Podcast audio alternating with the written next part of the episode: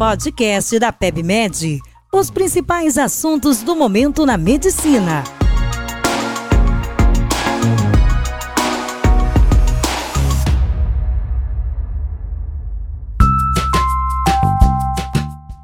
Olá, meu nome é Fernanda Azevedo, sou gastroenterologista, membro da Federação Brasileira de Gastroenterologia e conteudista do portal PebMed. Agora, né, com a chegada das férias e do verão, aumenta-se muito a incidência de intoxicação alimentar. E nesse podcast nós vamos conversar sobre os pontos principais do diagnóstico e o manejo de pacientes adultos com essa condição. Primeiro, vamos conceituar o que nós chamamos de intoxicação alimentar.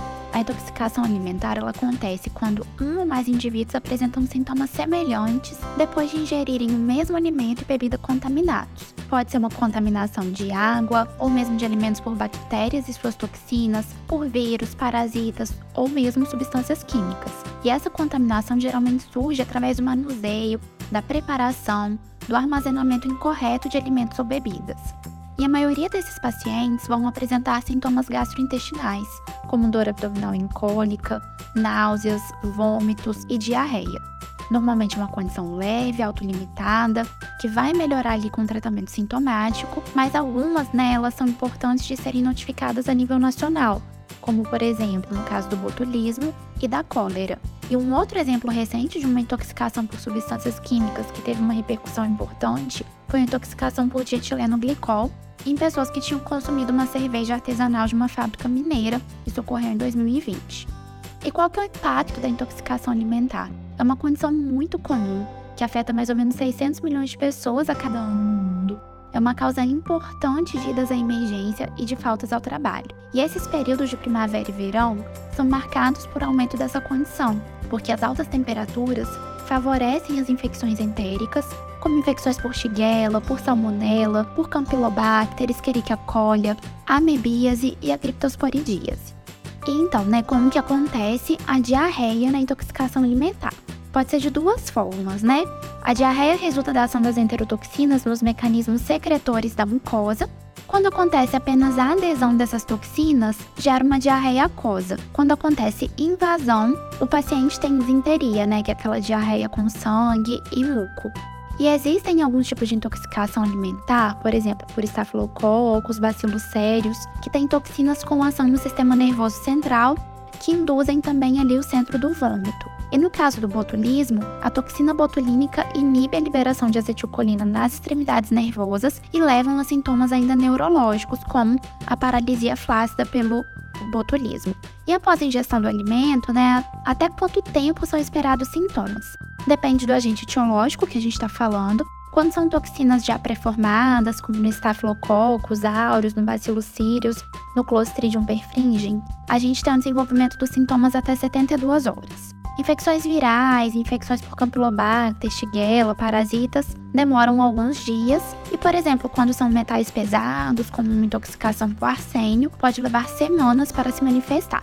Quais os alimentos mais frequentemente associados? Aqueles alimentos mal cozidos, crus, por exemplo, carne mal passada, frango, leite e queijo cru e não pasteurizado, frutos do mar, peixes, um armazenamento inadequado, uma refrigeração ruim, alimentos enlatados em conservas caseiras, água ou alimentos contaminados com fezes, frutas, verduras e legumes frescos não, que não foram bem lavados, frutos do mar contaminados por toxinas como que a gente vai suspeitar do diagnóstico. Então, a história clínica é essencial para diagnosticar intoxicações e enfermidades transmitidas por alimentos. É muito importante a gente saber quando foi a exposição ao alimento, quanto tempo está durando os sintomas, se teve surtos locais de enfermidades transmitidas por alimentos, se teve contato com alguém que estava intoxicado, é um histórico de viagens recentes. E algumas exposições alimentares ajudam a direcionar o nosso diagnóstico. Por exemplo, exposição a frutos do mar cru. A gente pensa em norovírus, em víbrio, hepatite A, parasitas, um alimento em conserva caseira, a gente pensa no botulismo. Queijos frescos não pasteurizados, tem que pensar aí na listéria, na salmonela, na yersinia, na escherichia coli. Nos embutidos, a listeriose e ovos crus, a salmonela. Quais são os pacientes de maior risco? são os idosos, as crianças e os gestantes, que já são imunossuprimidos, os portadores de doenças crônicas como diabetes e câncer, e pacientes com síndrome da imunodeficiência adquirida e uso também de medicamentos que abaixam a imunidade.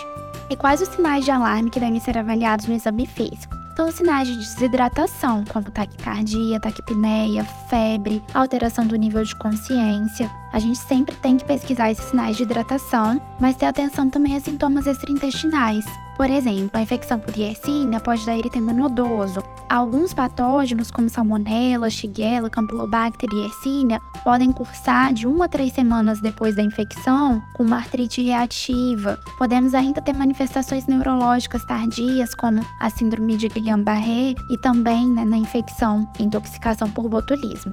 E quando que a gente vai pedir exames laboratoriais? Naqueles casos graves, como desidratação, e quando houver suspeitas de causas não infecciosas. Os testes iniciais vão incluir os eletrólitos e a creatinina, um hemograma para a gente avaliar se tem leucocitose, microscopia das fezes com os elementos anormais para ver se tem sangue, muco, o parasitológico, a coprocultura, sempre que a gente tiver aquelas fezes com sangue, ou então se os elementos anormais vierem alterados, ou aqueles pacientes que estão com sintomas persistentes por mais de três dias, com febre, muco nas fezes. E a gente vai considerar ainda alguns testes adicionais, como os testes da toxina do Clostridium difficile em pacientes que usaram recentemente antibióticos ou que tiveram internação recente, que tenham, por exemplo, uma doença inflamatória intestinal concomitante hemocultura nos pacientes febris com sinais de sepse, testes de função hepática, para quando a gente está pensando em algum diagnóstico diferencial, colecistite, hepatite, sorologia para hepatites A e E, quando a gente tiver aumento de transaminases, amilase lipase, se tiver uma dor abdominal intensa para excluir pancreatite, pode considerar testes de antígeno fecal, por exemplo, na pesquisa de Giardia cryptosporidium e PCR para vírus intestinais. E como que a gente vai abordar esses pacientes?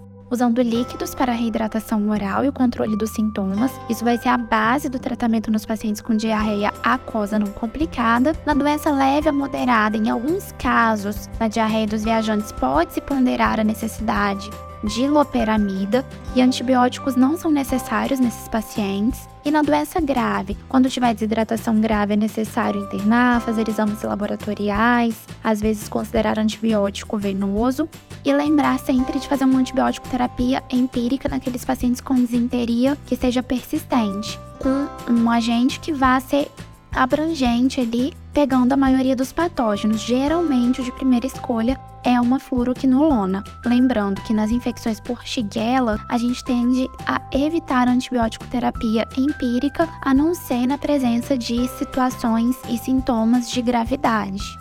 E quais as principais orientações de prevenção para a população? Então, acesso à água limpa, atenção às datas de validade dos produtos alimentícios, refrigeração e armazenamento adequados dos alimentos, sempre higienizar as tábuas, de cortar os alimentos, lavar bem as frutas, as verduras, os legumes, separar os alimentos é, de origem animal, cru, das frutas, verduras e legumes na geladeira, cozinhar bem a carne, evitar comer frutos do mar crus ou mal cozidos e adquirir frutos do mar de fontes aprovadas, né, que tenham um bom cuidado.